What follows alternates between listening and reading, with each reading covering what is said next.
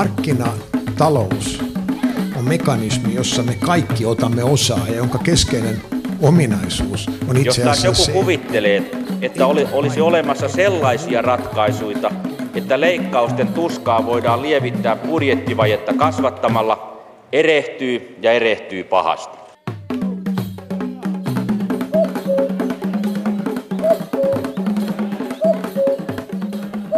Kukkuu, kukkuu, kaukana kukkuu. Hyvät ihmiset, on kesäkuu.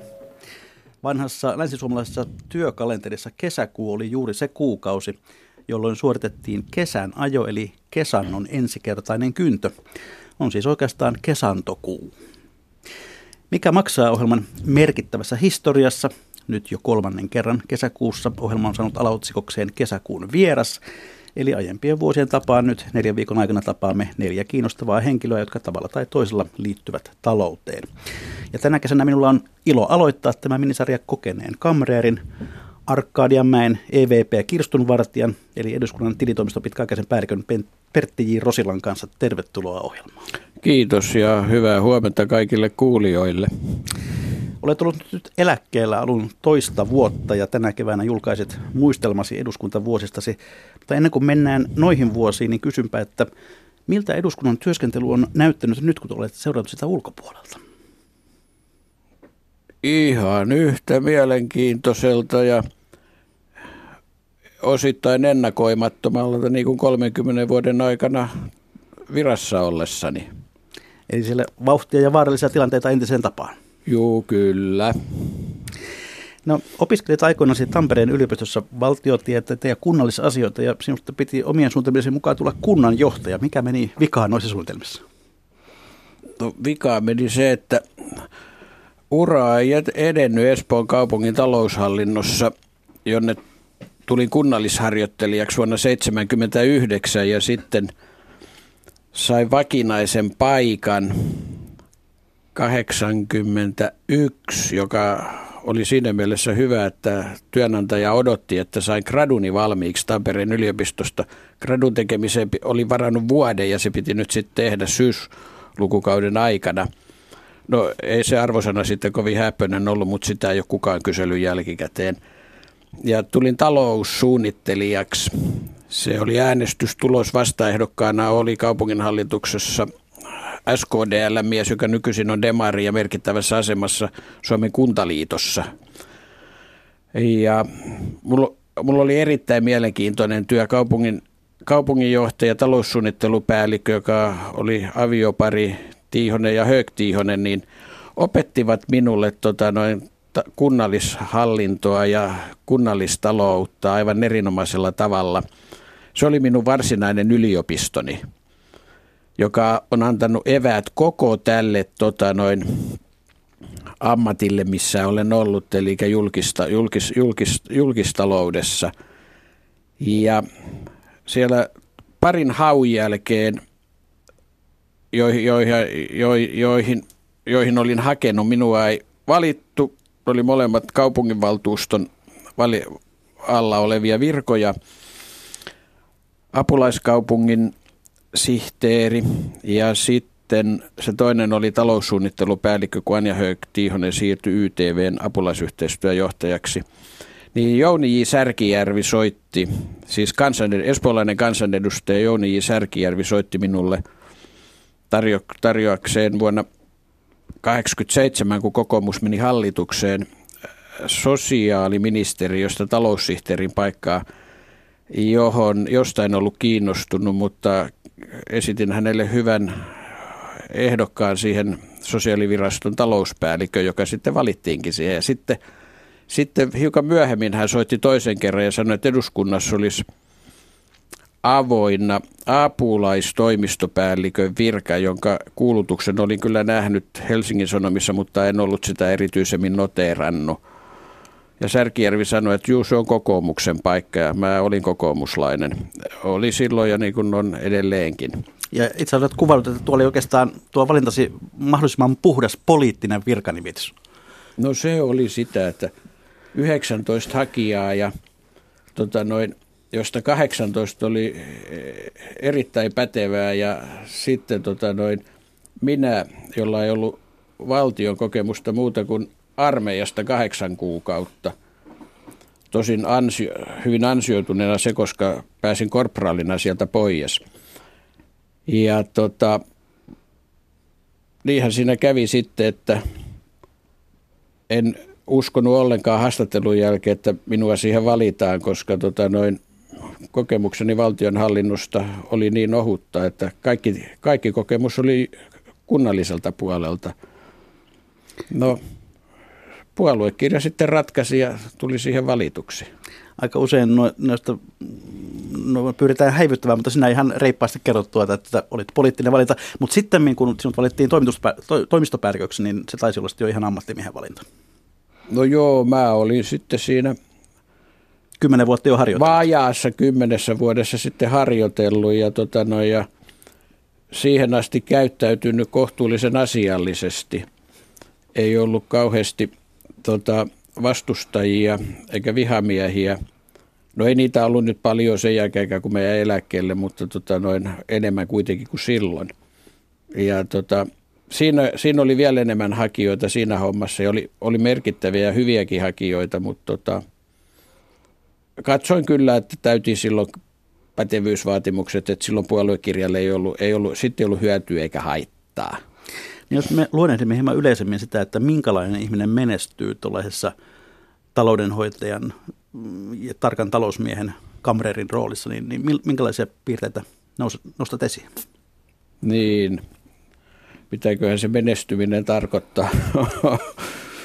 tota, Hyvää tehtävien hoitoa. Joo, tehtävien hoitoa voi arvioida niin monelta kannalta, minkä olen tullut omassa työssäni näkemään. No minä nyt olen kyllä aika pedantti, eli mä oon nuuka omassa taloudessani. Silloin kun mua haastateltiin, niin haastattelijat ihan oivasti kyseli, että et, sitä, että miten mun oma talouteni on kunnossa ja mä sanoin, että paremmassa kunnossa se on kuin valtion talous, että suhteessa minulla on vähemmän velkaa kuin valtiolla. Ja,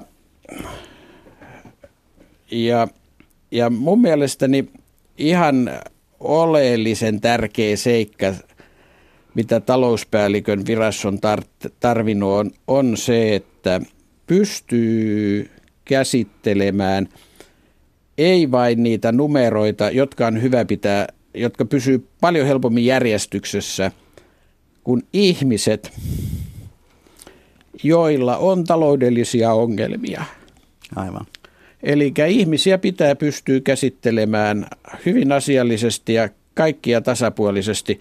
En minä ole aina siihen pystynyt, varsinkin silloin kun olin – innokas ja välillä, välillä aivan näkkiväärä, niin jälkeenpäin oikein harmitti, miten sitä tuli ihmisiä kyykytettyä, mutta onneksi sitä iän myötä oppi, oppi paremmille tavoille. Aivan. No tuossa sanoitkin, että nimität itsesi nuukaksi kamreeriksi. Minkälainen rahankäyttäjä olet ollut ja olet yksityiselämässä? Mä ostan kaikkea halpaa vaan, että vaikka mulla on Stockmanin osakkeita, niin mä en ole Stockmanin asiakas – enemmänkin Tokmanin. Joo, silloin kun se oli tarjoustalo, mutta nyt kun se on pörssiyhtiö, niin se hinnat on noussut merkittävästi, että mä käytän motonettia ja honkkaria ja, tota noin, ja sitten erikoistarjouksia ja sitten näitä, näitä punaisia tuotteita, että tota, missä on viimeinen käyttöpäivä lähestymässä, niin niitä mä oon aina ostanut. Mulla on ystävä – kauniasten entinen kirkkoherra, me aina ollaan kilvoteltu, kilpailu siitä, kuka te, kumpi tekee parempia löytöjä tältä alueelta. Hyvä. No Pertti Rosilla, jos joskus tuhlaat rahaa, niin mitä teet? Niin, mulla kun naisten heikkous ja varsinkin mun puolisoni on noin kenkäkaupat, niin minulla on kyllä sitten heikkous tota, kirjakaupat ja rautakaupat, eli niistä tulee tehtyä sitten aina heräteostoja. Eli joskus sentään myös, myös pientä tuhlarin elämää. Kun tämä on tällainen kesäsarja, niin tässä on usein juteltu myös hieman kesästä. Petteri Rosilla, millaisia asioita kuuluu sinun kesääsi? Mikä tekee kesän? Niin ensinnäkin mä oon kevät-ihminen. Kesä tekee tuloaan silloin, kun mustarastas rupeaa livertelemään maaliskuussa, kun lähdin töihin ja illalla kun palasin. Se tuntui hyvältä ja päivä piteni.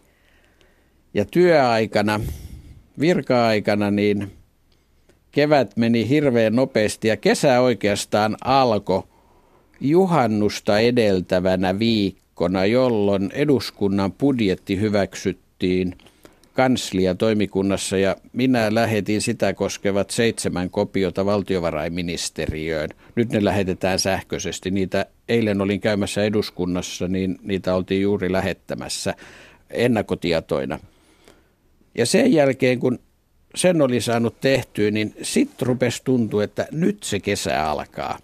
No nyt tänä keväänä ja kesänä niin ei ole sitä ongelmaa ollut, eikä ollut viime keväänäkään, vaikka en ollut vielä eläkkeellä, mutta pidin lomia. Niin tota noin, kyllä se kesä tuli ihan eri tavalla ja tuli paljon aikaisemmin. Minkälaisia asioita kesäsi kuuluu? Melonta ja mustikoiden poiminta heinäkuusta, sitten sienien poim- kerääminen, puolukoiden poiminta ja sitten lopuksi noin tyrnien poiminta. Aikaisemmin en poiminnut, vaan jouduin ostaa, mutta viime syksynä, kun oli, oli, nelä, oli aikaa, niin poimin itse niitä tuolla Uuden kaupungin suunnalla. Ja sitten mulla on paljon, kun mä oon ollut vaihto-oppilaana 70-luvun alussa USAssa, Illinoissa – keskellä preeriaa, niin sieltä on paljon suhteita, eli yksi farmari sieltä on käynyt 13 kertaa Suomessa ja tota noin, hän on yleensä kaksi viikkoa, niin ne on sitten niitä aikoja, kun mä sitten kierrän hänen kanssaan tota noin ympäri Suomea ja lähimaa, lähi tota. Eli silloin tulee tutustuttua Suomeen noin niin kuin laajemmin. Muuten – Muuten mä vietän kesän kyllä omakotitalo nurmikkoa ja puutarhaa hoitaessa tai sitten tuota Kemiönsaarella oleva, olevassa kesä, ke, olevalla kesämökillä. Kuulostaa hyvältä ja kesäiseltä.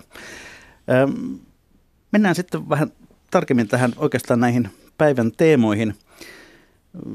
Pertti Rosila olit siis pitkään todellakin tilitoimiston päällikkönä eduskunnassa. Miten luonnehtisit, minkälainen rahan käyttäjä eduskunta noin kokonaisuudessaan on ollut? 30 vuoden aikana tota, ajoista riippuen hyvin erilainen. 80-luvun 88, kun mä tulin, niin valtiollahan ja kun äh, tota, tuolla kansantaloudella meni erittäin hyvin. Äh, meni niin hyvin, että ihmiset, pankit tyrkytti tota, no, yrityksille ja ihmisille lainaa. Ja sitten 91 Ahon hallituksen alkaessa tämä lama sitten pääsi valloilleen, joka vaikutti eduskuntaan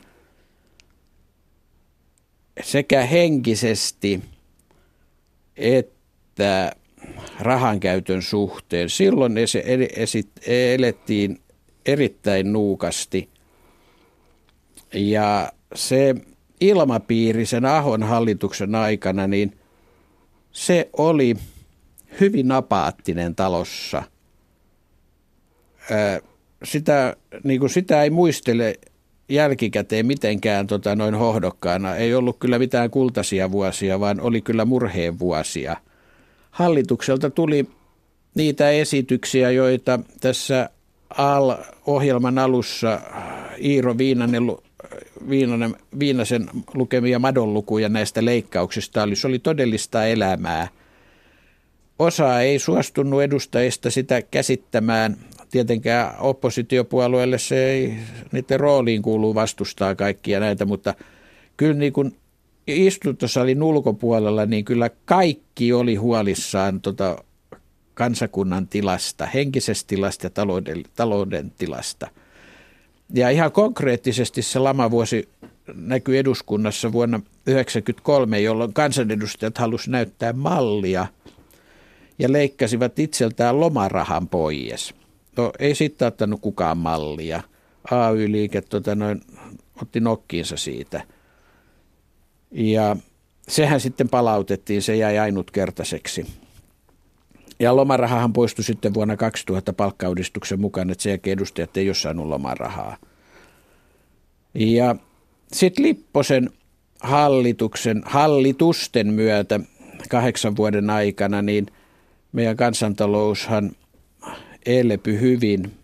Lipposen ja valtiovarainministeri Sauli Niinistön yhteistyö tuotti hedelmää ja valtiontalous oli 2000-luvulla tultaessa erittäin vahva ja se kyllä näkyy eduskunnankin rahan käytössä, että se nyt oli aika hulvatonta.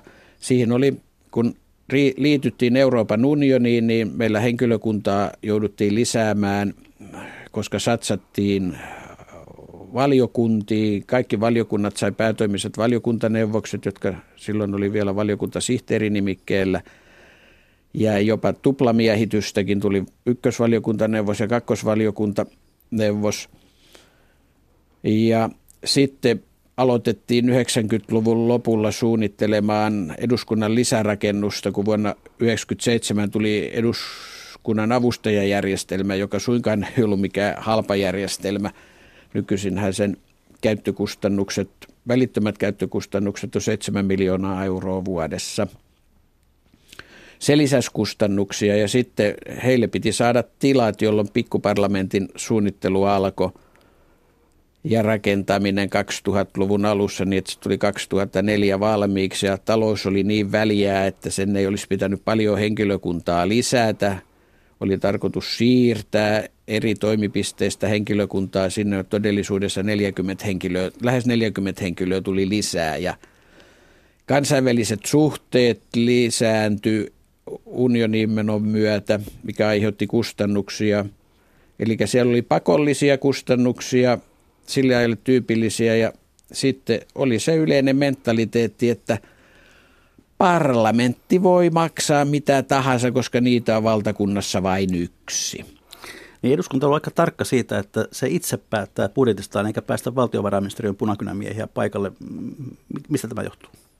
Meillä on vahva tota, talousautonomia, se lähtee oikeastaan perustuslaista liikkeelle ja eduskunta on ollut hyvin tarkka sen tota, vaalimisessa – kun eduskunta säätää lait, niin tota, laithan säädetään sitten sillä tavalla, että jos on tarvis, että ne eivät koske eduskuntaa, niin se on siellä todettu. Meillä on omat virka, se eduskunnalla on omat virkaehtosopimukset. Eduskunta on itse päättänyt omista virkamiesten palkoistaan ja eduskunta vastaa omista rakennuksista. Se ei ole senaattikiinteistön alainen, niin kuin ne jo presidentin kanslia. Meitä on kaksi, jotka ollaan sen ulkopuolella. Ja täytyy sitten todeta se, että jotta nämä mittasuhteet säilyisi, niin eduskuntahan on valtion budjetissa, valtion taloushallinnossa pelkästään niin kuin nakkikioski. Meidän osuus nyt peruskorjauksen aikana oli 0,3 prosenttia valtion budjetista. Nyt kun peruskorjaus on mennyt suoritettu, niin se on alle 0,2 prosenttia. Vaikka mä olisin säästänyt eduskunnan menoista tota, puolet, niin sillä ei olisi ollut valtiotalouden kannalta mitään merkitystä. Ja koko eduskunnan, vaikka koko eduskuntaa ei olisi, niin se 125 miljoonaa euroa, jotka tänä vuonna on eduskunnan menot kokonaisuudessaan – niin se ei kansaneläkettä monella eurolla korottaisi kuukaudessa. Että se on täysin marginaalierä. Eli eduskunta maksaa suomalaisille 23 euroa vuodessa jokaista suomalaista kohden. Ja jos sitä nyt vertaa esimerkiksi Euroopan unionin Suomen nettomaksuun, se on 52 euroa.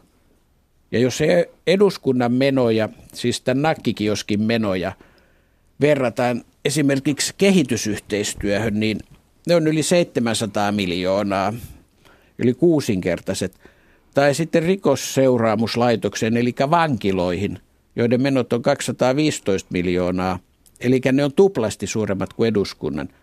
Mutta vankiloitahan ihmiset, kansalaiset pitää yleensä paljon tärkeämpänä kyllä kuin eduskuntaa. Meillä on siis halpaa kansanvaltaa. On, e, on kyllä. Mainitsit tuossa aikaisemmin jo tuon nuo edustajien avustajat ja jotenkin olen ymmärtänyt, että tämä avustajajärjestelmä on ollut kritiikkisi kohteena. Miksi, miksi olet katsonut sitä niin kriittisesti?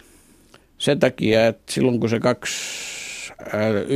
1997 äh, alkoi, niin tota, eduskuntaryhmät eivät halunneet näitä poliittisia toimijoita, kansanedustajan avustajia henkilökuntaansa. Ne on täysin poliittisia työntekijöitä, niin on erittäin, erittäin eh, huono paikka heidän sijoittamiseen on eduskunnan kanslia, joka, jossa tehdään puolueetonta ja ei, ei, ei, ei lainkaan poliittista työtä. Eduskuntaryhmät pelkäsivät silloin, että se tuo niin paljon lisätyötä kanslioiden, kanslioihin, jos sinne tulee, tulee tota sama määrä edustajia kuin on, sama määrä avustajia kuin edustajia. Ja semmoinen, kaikki, ja se on, se on tehotonta, koska valvonta on erittäin vaikeaa, koska lähiesimies on kansanedustaja, valinnan avustajaksi tekee kansanedustaja – Suurin osa valinnoista rekrytointista on ihan asiallisia, mutta sitten on niitä semmoisia aivan kauheita limpoja, jotka pahimmillaan aiheuttanut sit sen, että kansanedustaja itse seuraavissa vaaleissa tippunut avustajansa toiminnan takia. Ja muutosta yritettiin nyt tähän organisointiin Heinäluoman puhemiesaikana, eli 2000 2011-2015, että avustajat menis eduskuntaryhmiin ja nyt neljä eduskuntaryhmää on ottanut avustajat tota, henkilökuntaansa ja se on työnnyt ihan selkeitä ryhtiä, mutta siellä on vielä suuria eduskuntaryhmiä, niin kuin kokoomus ja keskustaryhmä, jossa tota, nuo avustajat on, on edelleen tässä, tässä kerta kaikkiaan järkyttävässä vanhassa mallissa. No vuosien saatossa näitä avustajarahoja on käytetty myös vaalikampanjoiden rahoitukseen, on tehty ostopalvelusopimuksia. Sinne on tarjottu jopa autokorjaamoa tai puusepän verstasta avustajaksi. Millaisia tapauksia nämä ovat olleet? Joo, se oli siihen aikaan, silloin kun tämä järjestelmä alkoi 97 ja meille ei ollut osoittaa avustajille tuota työskentelytiloja, niin piti keksiä kaiken näköisiä keinoja sen avustajarahan käyttämiseksi, jotta tota 200 avustajaa ei ryntäisi sitten eduskuntaa, jolloin sitten yhtenä mallina oli se, että edustajat pystyy ostaa tällä avustajarahalla palveluja. Eli aika monet osti esimerkiksi piirijärjestöltä, piirisihteeri toimi sitten avustajana tai nuorisojärjestön tota noin, nuorisojärjestössä työskentelevä tai niin kuin satakunnassa äh, edustaja Holmlundin, Holmlundin avustajana työskenteli tota noin Jenni Haukio, joka oli satakunnan piirin tota noin toiminnanjohtaja. Se oli eduskunnan kannalta ihan järkevää. Mutta sitten 2004, kun me saatiin eduskunnan lisärakennus ja kaikille avustajille saatiin huoneet, ja tarkoitus oli, että maakunnassa olevat avustajat, kun silloin avustaja sai olla maakunnassakin, tota, niin oli tarkoitus keskittää tähän lisärakennukseen, mutta se sitten tulikin tämmöinen aluepoliittinen kysymys. Maakunnan avustajat nosti kauhean mekkala ja tehty päätös perutti, että maakuntaavustajat säilyy. Ja sitten tämä säilyi myös tämä ostopalvelut vuoteen 2007 asti, ja kun lehdistö rupesi sitten puuttumaan siihen, että, tota noin, että sitähän käytetään ihan väärin. Sillä, sillä tota, kerätään rahaa seuraaviin eduskuntavaaleihin, kun on tämmöinen vaaliyhdistys, tota, joka antaa niitä avustuksia. Ja sitten, jos edustajalla ei ollut avustajaa, avustajaa oli tauko esimerkiksi kesäaikana, niin edustaja sitten – ajatteli tehdä palveluostosopimuksen ja käyttää sen rahan sitten esimerkiksi tekemällä palveluostosopimuksen sukulaisen autofirman kanssa. No siinähän oli, se oli vielä eri vaalipiirissä, että siinähän oli ajatuksena vain tukea taloudellisessa, huonossa taloudellisessa tilanteessa olevaa sukulaista. Tai sitten loppuvuodesta tämä kymenlaaksolainen edustaja, hänellä ei ollut avustajaa, hän ei halunnut palkata uutta ennen kuin helmikuusta, kun istunnot alkaa, mutta raha piti käyttää ja kun piti olla LY-tunnus sillä yhteisöllä, niin ei ollut muita sopivia kuin tota, sitten tuttava tai paikallisen yhdistyksen puheenjohtaja, jolla oli puusepän liike, niin ne palvelut ostettiin sitten sen puusepän liikkeen kautta. Nämä, on, nämä kaksi on tämmöistä äärimmäistä kuriositeettia, kuriositeettia, mutta se oli mahdollista. Ja sitten Niinistöstä, kun tuli puhemies, kun lehdistöhän nosti näitä asioita esiin, kun ne oli julkisia asiakirjoja, ne laskut ja ne sopimukset, että sieltä näkyy, että keneltä eduskunta, kenekäs eduskunta tekee palvelustosopimusta, niin Niinistö poltti päreensä ja totesi, että eihän tässä ole mitään järkeä, tähän pitää lopettaa. Ja sitten se lopetettiin, että uusia sopimuksia ei tehty ja ne, jotka oli sitten vaalikauden loppuun asti voimassa, niin niitähän ei me voitu purkaa. No ne, ne, ne, niitä sitten edustajat kyllä itse purki, mutta varmaan niitä oli sitten viisi tai kuusi kun sitten meni sinne 2011 asti, tota noin, kun järjestelmä sitten kokonaan se haudattiin. Hyvät kuuntelijat, kuuntelette ohjelmaa Mikä maksaa, jossa kesäkuun ensimmäisenä vieraana on Pertti J. Rosilla, pitkäaikainen eduskunnan tilitoimiston päällikkö, nyttemmin jo hommasta eläköitynyt, jonka muistelmakirja Arkadianmäen Kirstun vartija ilmestyy tuossa aiemmin keväällä. Puhutaan sitten hieman ihan suoranaisista väärinkäytöksistä eduskunnan raha-asioissa. Eduskunnassa on sen ensimmäisten 110 vuoden aikana ollut vain seitsemän taloudenhoitajaa, joista ensimmäiset pari kolme toimivat sivutoimisesti. Ja toistaiseksi pitkäaikaiset taloudenhoitaja oli Björn Feiring, joka aloitti tehtävässä sivutoimisesti vuonna 1940 ja hänen aikanaan sitten tehtävä muuttui päätoimiseksi olympia vuonna 1952. Björn Feiring joutui kuitenkin eroamaan tehtävästään sitten vuonna 1967 aika erikoisen tapahtumasarjan tultua julki. Millainen oli tämä eduskunnan kassaholvin salaisuus? Niin, sitähän varmasti ei tiennyt muut kuin Björn Feiring ja todennäköisemmin hänen vaimonsa Mailise Litonius Feiring. Ja jotkut epäili, että kaikki ei ole kunnossa – ja Feiring joutui jäämään sairaslomalle vuonna 1967. Ja silloinen pääsihteeri Salervo joutui sitten vastaamaan eduskunnan taloudenhoidosta ja, ja, ja siinä kävi niin, että sitten kassarahat rupesi loppuun ja hän joutui menemään kassaholviin, joka oli eduskunnan päätalossa, on nykyisin ravintolan takana oleva oleva kabinetti. Siellä on iso holvi, jonka ovi on lähes puoli metriä paksu. Ja ensinnäkin kun Salervo meni sinne, niin totesi, että lamppu on palannut, että siellä oli pimeä. Sitten lamppu vaihdettiin ja sitten kun syttyi valo, niin, niin hän totesi kauhukseen, että siellä hän on, se on täynnä ruskeita laatikoita. Hän ei tiennyt silloin vielä mitä ne vanhat kirjekuorelaatikot sisältää, mutta siellä oli seteleitä hyllyillä huono epäjärjestyksessä. Ja tota, ovi laitettiin kiinni ja hän lähti sitten Feiringin luokse kysymään, että varmistamaan, että nehän on sitten varmasti Feiringin omia rahoja, joita siellä on. Ja Feiring sitten totesi, että ei, kyllä ne ovat eduskunnan rahoja. Ja sitten rupesi selviää vähitellen se, että syksyn aikana Feiringin sairaslomaa jatkettiin ja tuli tilapäisjärjestelyt. Ja selvisi se, että vuodesta 1947 oli tapahtunut tota ennakonpidätyksen ohjeissa muutoksia ja Feiring oli unohtanut pidättää henkilökunnan ja kansanedustajien palkoista ennakonpidätykset.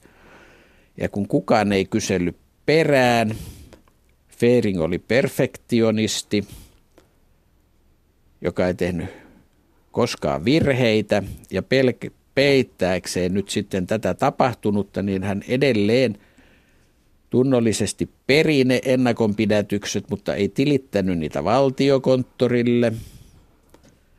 Ja sijoitti ne sitten kirjekuorilaatikoihin, joita hän sai eduskunnan vahtimestareilta sinne holviin – että sitten lopulta siellä oli semmoinen rahamäärä, joka vastasi euroissa 25 miljoonaa euroa. Eli sillä sitten, kun ne vietiin Suomen pankkiin, niin valtion sen syksyn lisää talousarvio rahoitettiin. Et se, oli, se oli kyllä merkittävä määrä. Mutta ilmeisesti jonkun verran hän oli pannut rahaa myös omaan taskuunsa. Ei paljon, mutta... Joo. Siinä kävi niin, että sitten poliisit meni Feiringin kotiin kuulustelta, kuulustelemaan ja ennen poliisien tuloa ää, Rova Feiring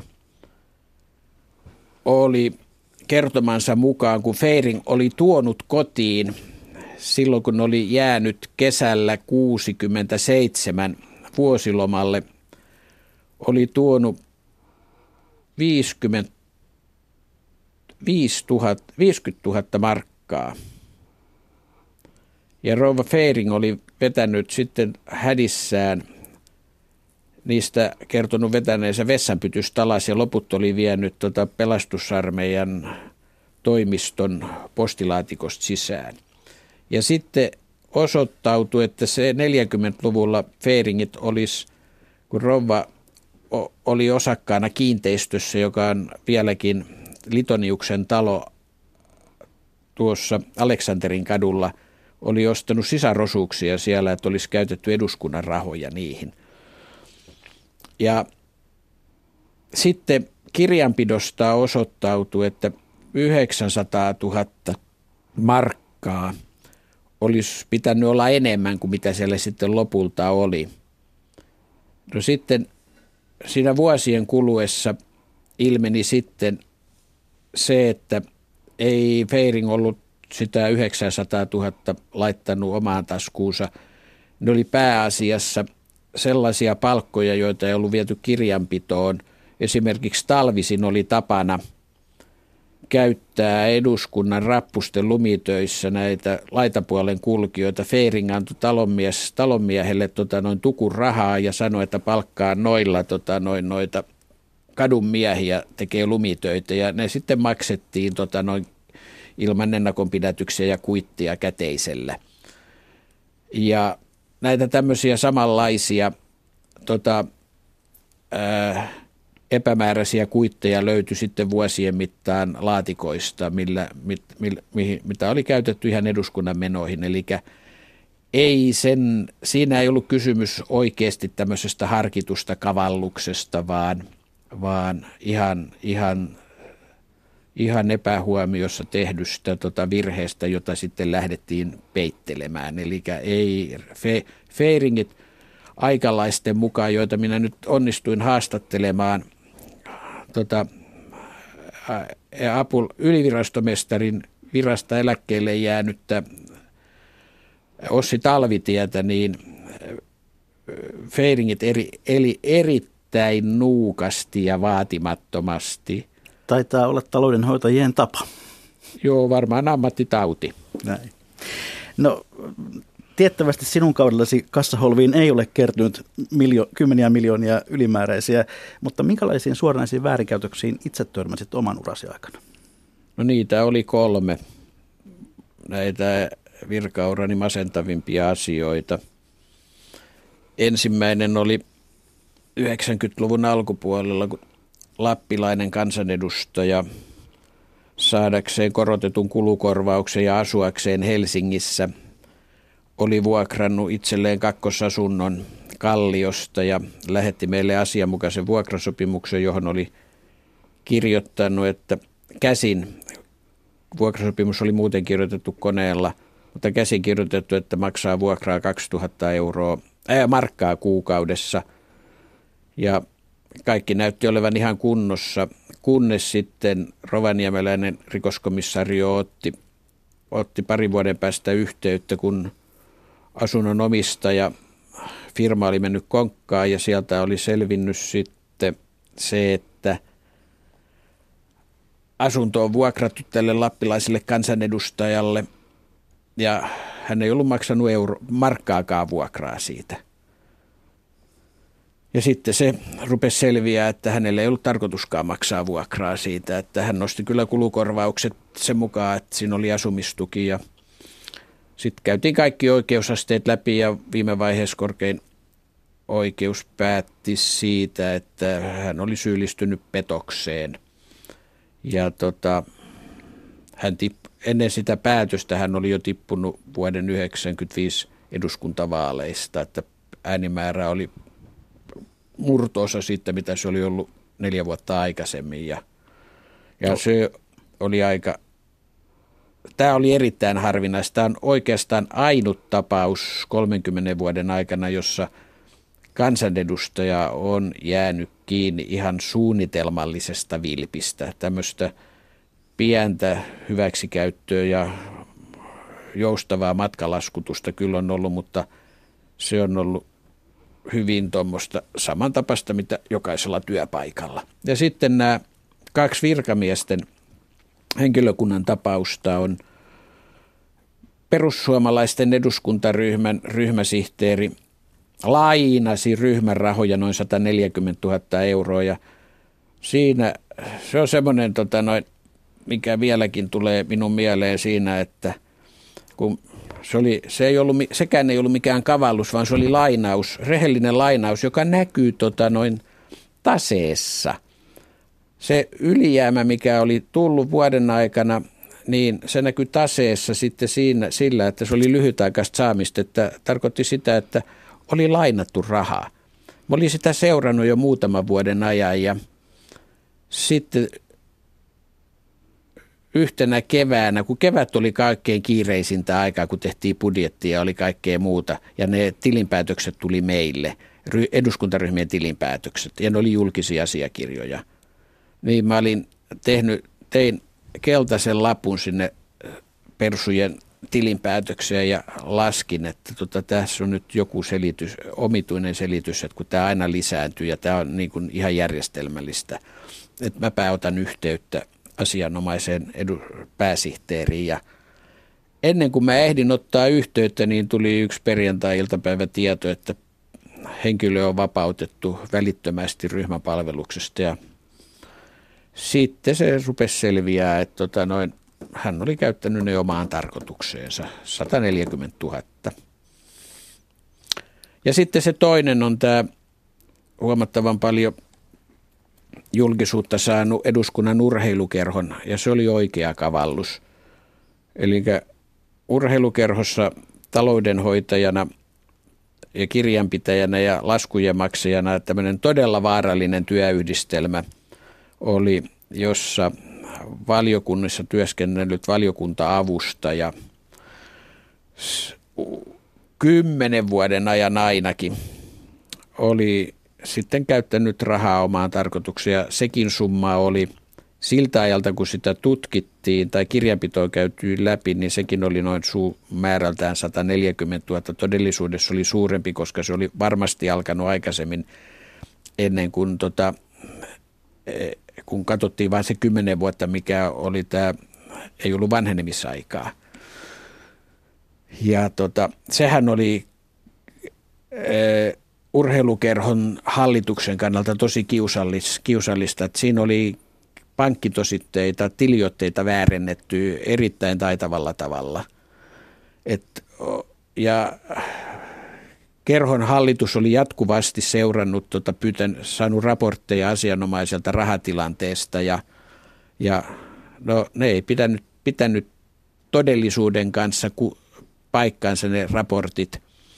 Ja sitten lopulta lopulta tilanne oli niin, että se riistäytyi asianomaisen käsistä niin, että koko vuoden avustus oli käytetty kesään mennessä, että rupesi tulee karhulaskuja. Ei ollut kassassa enää rahaa, ei kerhon kassassa eikä hänen omassa, omalla pankkitililläänkään. Hänhän oli parhaimmillaan 70 000 omat pankkitililtään sitten palauttanut niitä rahoja. Hän oli ottanut yli 200 000 euroa, mutta osan hän oli palauttanut, mutta tätä silloin ei enää pystynyt ja hänet sitten tuomittiin kavalluksesta. No, mitä nämä väärinkäytökset opettivat teille tilitoimistossa? tämä ää, ää, kulukorvausväärinkäytös, niin siinä järjestelmää oli jo silloin niin hyvä, että siihen ei tarvinnut tehdä muutosta, että ei voitu enää tiukentaa sitä. Eli jos joku haluaa tehdä vilppiä, se pystyy sitä tekemään. Mutta sen sijaan tämä eduskuntaryhmien kohdalla tehtiin ensinnäkin tota, semmoinen muutos, että kaikilta eduskuntaryhmiltä vaadittiin, myös tämmöisiltä yhden hengen ryhmiltä vaadittiin, pitää olla ammattitilintarkastaja tarkastamassa. Silloin kaikilla muilla ryhmillä oli ammattitilintarkastaja, mutta perussuomalaisilla, joilla oli vain yksi kansanedustaja, Raimo Vistpakka, niin mä olin Vistpakan kanssa katsonut, että ei, he, ei, he, ei he tarvitse ammattitilintarkastajaa, että se on turhaa byrokratiaa. Ja sitten siitä lähtien niin tilitoimisto tarkasti kaikkien eduskuntaryhmien kirjanpidot kesäaikana ja kaikki tositteet. Ja se on nyt jatkunut siihen asti. Sen lisäksi, kun siellä on ne ammattitarkastajat, mutta nehän tekee työs, työ, heidän tarkastukseen sisältyy vain se, että he ottaa otoksia. Me käytiin joka tosite läpi.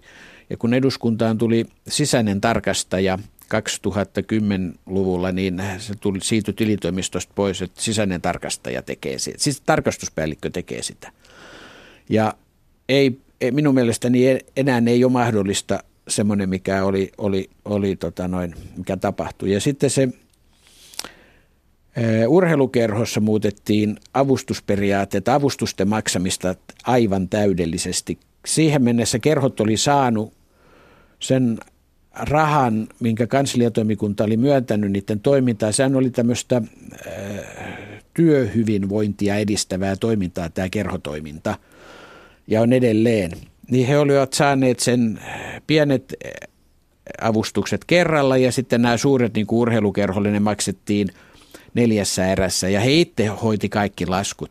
Niin järjestelmä muutettiin sillä tavalla, että eduskunta maksoi kaikki laskut. Eli laskut lähetettiin meille ja siihen piti saada sihteerin tai taloudenhoitaja ja sitten sen kansanedustaja, joka toimi sen kerhon puheenjohtajana, niiden allekirjoitukset, jolloin tämmöinen kavallus ei ole enää mahdollista. Aivan.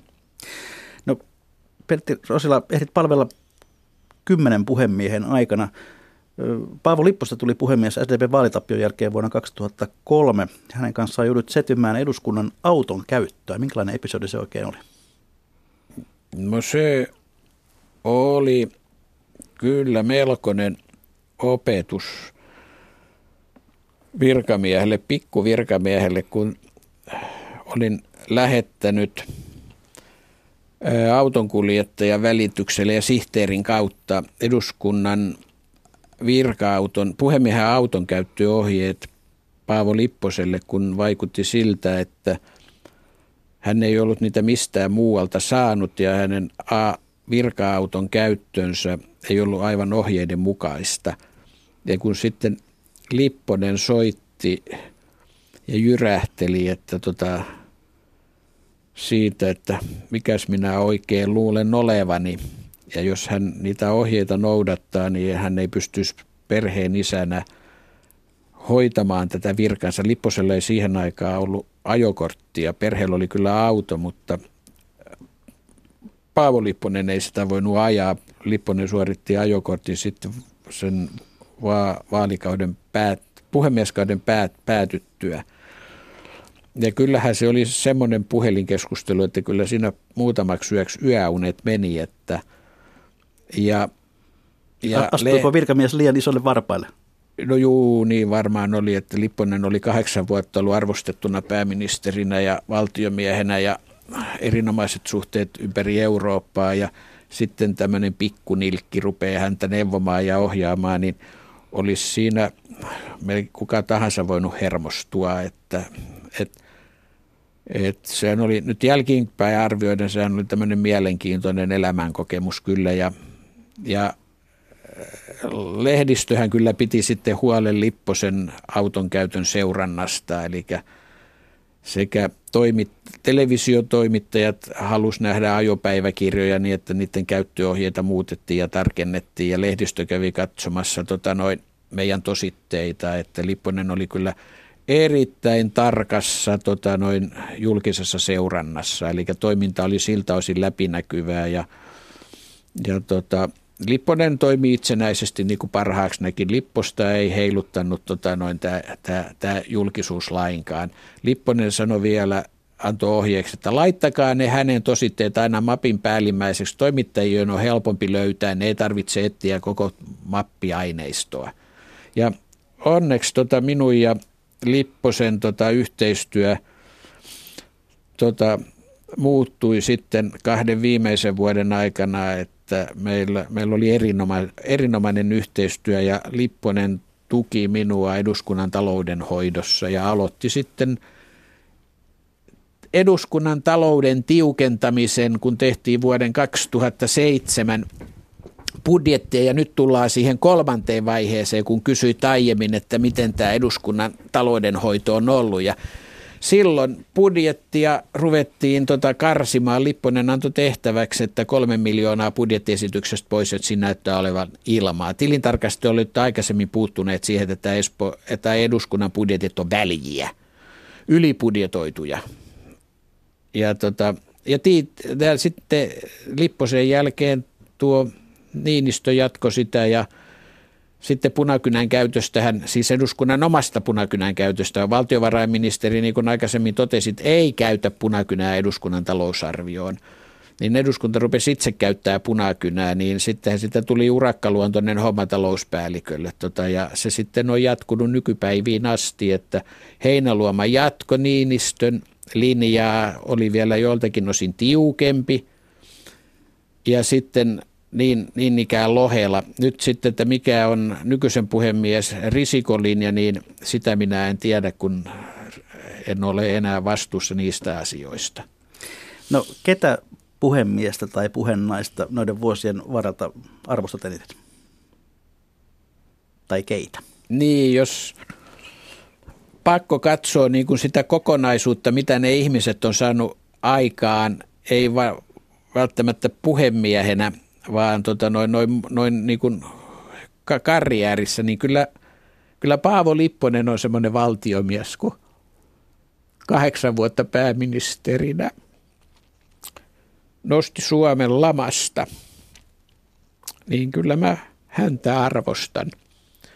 Ja myös Niinistö, vaikka Niinistön puhemieskausi oli kyllä tota noin, kun toinen kamreri painaa tota noin, päälle toiselle, toista kamreeria, että noin niskan takana hengittää ja vaatimukset on aivan hillittömät, että se oli, se oli tosi vaikeaa aikaa, mutta kun meillä oli sama tota, tavoite säästää veromaksajien rahoja, niin, ja hän uskalsi puuttua rohkeasti, vaikka tiesi, että tota, noin, siitä tulee pelkkää tota, epäsuosioita talon sisällä ja niin kuin sitten tulikin – niin tota, häntä mä arvostan ja, ja sitten jos katsoo sen hänen karjäärinsä kanssa, ei oteta huomioon tätä presidenttikautta, vaan se valtiovarainministerinä ministerinä ollut homma Niinistö, tai Lipposen Aisaparina, niin kyllä se oli hyvää työtä. Ja sitten jos katsoo sit pelkästään tätä puhemiehen aikaa, niin kyllä Maria Lohela Heinäluoman jälkeen normalisoi tämän eduskunnan hengen sillä tavalla, että, tota noin, että eduskunnasta tuli edustajille ja henkilökunnalle tämmöinen miellyttävämpi työpaikka ja ihmiset arvosti enemmän toisiaan. Että nämä kolme mä oon siinä kirjassakin nostanut ja mä, mä tulin kaikkien puhemiesten kanssa hyvin toimeen – ja erityisen paljon olin tekemisissä Riitta Uosukaisen kanssa ja Uosukaisesta oli paljon myönteistä sanottavaa, kun Uosukainen oli puhemiehenä pitkän aikaa, eli kaksi ja puoli kautta, eli oli, tuliko siitä nyt yhdeksän vuotta, niin siinä aikana eduskunnassa tapahtui paljon. Tehtiin uudistuksia, vaikka rahaakin kyllä käytettiin. Pertti Rosila, olit myös yhden valiokunnan jäsen, nimittäin saunavaliokunnan. Ja eläkkeelle jäädessä sinut kutsuttiin kyseisen valiokunnan kunniajäseneksi. Millaisia muistoja saunavaliokunnasta on? Saunavaliokunta oli kyllä tota noin jaksamisen kannalta tota noin tosi, tosi tärkeä minulle. Saunavaliokuntahan valikoituu eduskunnan parhaat jutunkertojat ja saunavaliokunnassa ei ollut yhtään tosikkoa. Siellä ei tosikot pärjänneet. Siellä nimittäin huulta heitettiin ja ihmisiä tota noin, pantiin halvalla. Kamreeri sai sen aina kokea tullessaan, astuessaan eduskunnan pukuhuoneeseen, että tota noin, mitä erilaisimpia tervehdyksiä sai, sai, sai kuulla, kun on saapunut taloon tai osastolle. Ja kymmentuntisen työpäivän jälkeen, kun meni saunaan, niin tota noin sieltä kun lähti sitten kotiin illalla seitsemän tai kahdeksan jälkeen, niin kyllä oli mieli virkistynnyt. Olet kirjoittanut, että valtaosa sonavaliokunnan tarinoista on sellaisia, että ne eivät ole painokelpoisia, mutta kun tämä on radio, niin kerro nyt edes joku tarina. No saunaan liittyvä tarina. Nyt täytyy todeta se, että jos tämä mun kirja olisi tullut vuotta aikaisemmin ennen miituu aikaa, niin tässä olisi paljon enemmän tota, saunavaliokunnan juttuja, mutta ne oli suurin osa niin sovinistisia, että niitä ei voinut tähän tähän kirjaan laittaa. Mutta semmoinen yksi juttu, mikä jäi pois, oli, on semmoinen, että kolme hyvin lihaksikasta miestä päätti kilpailla siitä, että kuka, kenen kohdalla vaaka näyttää komeimmat lukemat. Ja sitten kolmas, joka siihen astui, niin totesi, että 137 kiloa. Jos hän ei olisi käynyt illalla naisissa, niin olisi reippaasti yli 140 kiloa. Ja, ja näin me olemme jälleen siinä kohtaa lähetystä, että on legendaaristen viikon talousvinkkien ja talousviisauksien aika. Pertti Rosilla, millainen on sinun viikon talousvinkkisi tai viisautasi, jonka haluat kuuntelijoiden kanssa jakaa?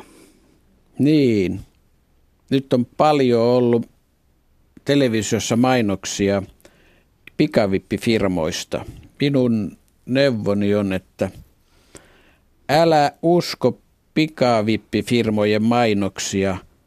Onni ei tule pikavippien myötä, vaan se pahentaa taloudes, talouden, talous, taloutesi ja henk, talouden ja henkis, talous- ja henkistä ahdistustasi entisestään. Kiitoksia Pertti Rosilla. Tässä vielä viikon yleisövinkki, joka on lähettänyt nimimerkki Leivän tekijä. Kymppi päivässä työpaikka lounaaseen tekee vuodessa yli kaksi tonnia. Entäpä jos teet muutaman euron eväät työpäivään, säästyvillä rahoilla voit tehdä vaikka kivan lomamatkan myöhemmin. Kiitoksia kesäkuun ensimmäinen vieras Pertti Rosila. Kiitoksia hyvät kuuntelijat. Ensi viikolla vieraana täällä on vuokraturvan perustaja ja omistaja Timo Metsola. Eli mikä maksaa, sitä me ihmettelemme jälleen viikon kuluttua.